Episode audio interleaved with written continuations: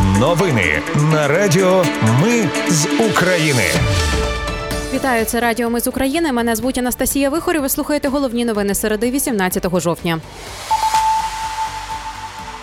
Кількість жертв внаслідок російської атаки по Запоріжжю зросла. Також побільшало жертв серед українців внаслідок воєнних дій в Ізраїлі. Путін просить Сполучені Штати Америки забрати з України ракети Атакамс, а суд оголосив вироки п'ятьом колишнім беркутівцям у справі про розстріли людей на майдані. Про все це та більше за мить у новинах на Радіо Ми з України. П'ятеро людей загинули через удар по будинку в Запоріжжі. Про це повідомив керівник обласної військової адміністрації Малашко. З під завалів, де блокували тіла всіх трьох людей, яких до цього вважали безвісти зниклими.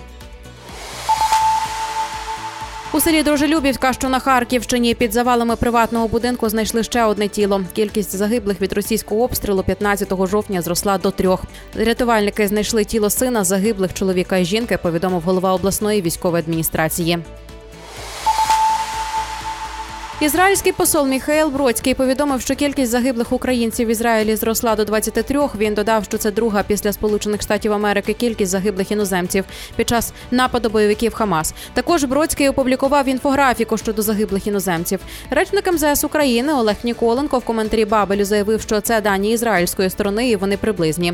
Ми оперуємо інформацією, яку верифікували МЗС України. Це 13 загиблих і 6 зниклих безвісти. Зауважив Ніколенко. Ще посол України в Ізраїлі Євген Корнійчук спростував інформацію засобів масової інформації про те, що Володимиру Зеленському відмовили у візиті до Ізраїлю. За його словами, Україна взагалі не зверталася до ізраїльської сторони з такою пропозицією. Сили оборони збили черговий штурмовик Росії су 25 Це сталося на запорізькому напрямку. Повідомили в генштабі.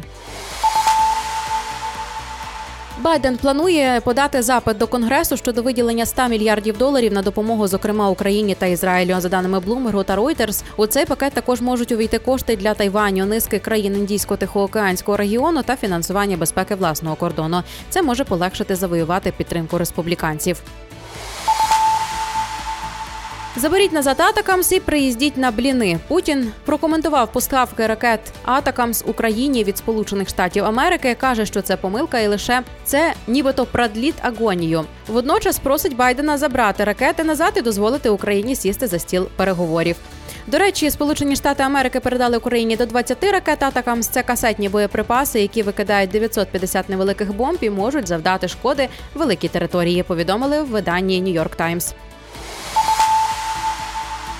Служба безпеки України вночі вдарила дронами по російському військовому табору біля аеродрому Халіно в Курській області Росії. Про це повідомило джерело суспільного у відомстві. За даними співрозмовника, 18 безпілотників атакували місце розміщення трьох тисяч російських військових і близько 80 одиниць техніки. Губернатор Курської області Старовойт сьогодні повідомляв про атаку 12 безпілотників. Однак він заявив, що всі нібито збила російська ППО над Курськом і Курським районом. Суспільне також опублікувало відео, яке виданню надав співрозмовник в СБУ. За чотири роки Україна найбільше потребуватиме робітників з видобутку корисних копалин та на будівництві. Така потреба становитиме 358 тисяч осіб. Відповідний розрахунок оприлюднило Мінекономіки, передає РБК Україна. Далі в списку керівники підприємств, установ та організацій 178 тисяч, водії та робітники з обслуговування пересувної техніки та установок і професіонали в галузі фізичних, математичних та технічних наук. Суд оголосив вироки п'ятьом колишнім беркутівцям у справі про розстріли людей на вулиці Інститутській 20 лютого 2014 року. Тоді загинуло 48 людей. Передає низка українських видань. Заступнику командира полку Янішевському призначили довічне ув'язнення. Його позбавили всіх звань. Спецпризначенця Амброськіна засудили до 15 років з позбавленням права обіймати посади на 3 роки. Зінченка також засудили до 15 років з позбавленням права обіймати посади 3 роки та позбавили звань. Вони були звільнені з під варти в грудні 19-го року в межах обміну полоненими з Росією. Зараз вони перебувають у Росії. Адвокат заявив, що на рішення щодо трьох підзахисних подаватимуть апеляцію. Двоє інших беркутівців, які залишилися в Україні, це Тамтура і Маринченко, були виправдані судом. Маринченка визнали винним у перевищенні повноважень, призначили йому 5 років позбавлення волі. Втім, він вже відбув цей термін у СІЗО.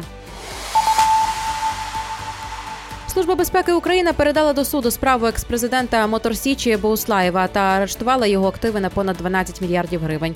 Йдеться про кошти, нерухомість, корпоративні права Боуслаєва та його підлеглого, а також їхнє майно, яке вони здобули злочинним шляхом і оформили на своїх родичів за кордоном. Нагадаю, що за даними слідства, керівництво заводу в Запоріжжі налагодило транснаціональні канали незаконного постачання оптових партій українських авіадвигунів та запчастин до них до країни-агресора. Також встановлено, що в квітні 2022 року Бослаєв навмисно заблоковував поставку гелікоптера для потреб головного управління розвідки. Для цього він дав вказівку своїм підлеглим розібрати повітряне судно на деталі та приховати експлуатаційну документацію до нього.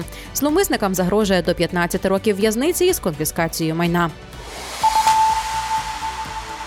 Це були новини на радіо. Ми з України. Мене звуть Анастасія Вихор. Наші новини про те, що дійсно відбувається в Україні. Ми не робимо новини, зважаючи на чиїсь політичні чи бізнес-інтереси. У нас тільки реальні факти. Якщо на вашу думку, те, що ми робимо, важливо, підтримайте нас. Заходьте на сайт Ми з України.ком та тисніть кнопку Підтримати. Почуємось. Радіо Ми з України. Перемагаємо разом.